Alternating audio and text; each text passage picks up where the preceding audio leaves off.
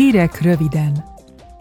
A Nemzetközi Kereskedelmi Bizottság tagjai még egy évre megadnák a vámmentességet az ukrán mezőgazdasági termékek behozatalára, ezzel is támogatva az ország gazdaságát. A javaslat nem terjed ki az ipari árucikkekre, hiszen azok után az EU-Ukrajna társulási megállapodás értelmében már idén január óta nem kell vámot fizetni. Ukrajna legfontosabb kereskedelmi partnere jelenleg az Európai Unió.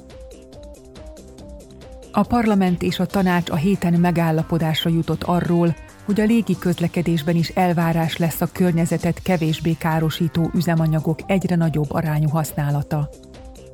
Az uniós légijárműveknek fokozatosan át kell majd térniük a fenntartható alternatívákkal, például a bioüzemanyagokkal vagy hidrogénnel való meghajtásra.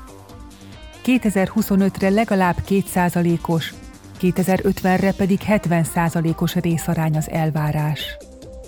És hogy mely üzemanyagok minősülnek fenntartható alternatívának?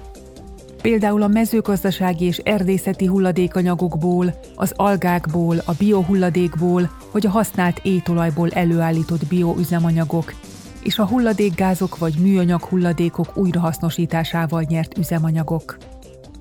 A takarmány és élelmiszer növény alapú, így például a pálma vagy szója származékokból készült üzemanyagok nem számítanak környezetbarátnak. A képviselőknek gondjuk volt rá, hogy a szabályozásban ezekre ne vonatkozzon a fenntarthatóság. A Kulturális és Oktatási Bizottság tagjai tegnap a készségek európai évéről egyeztettek. A fiatalok körében tapasztalt munkanélküliségből kiutat kínálhat a szakképzés és a készségfejlesztés, ezért az idei évnek ez áll a középpontjában. Nikolás Schmidt foglalkoztatásért és szociális jogokért felelős biztos az ülésen így nyilatkozott.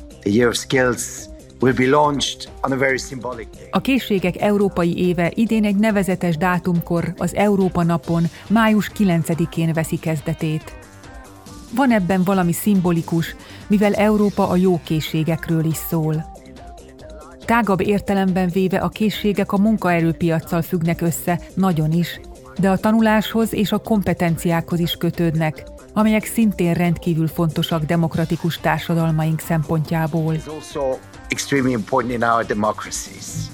A képviselők szerint tovább kellene vinni az ifjúság európai évének kezdeményezéseit a készségek európai évébe, összekötve a kettőt.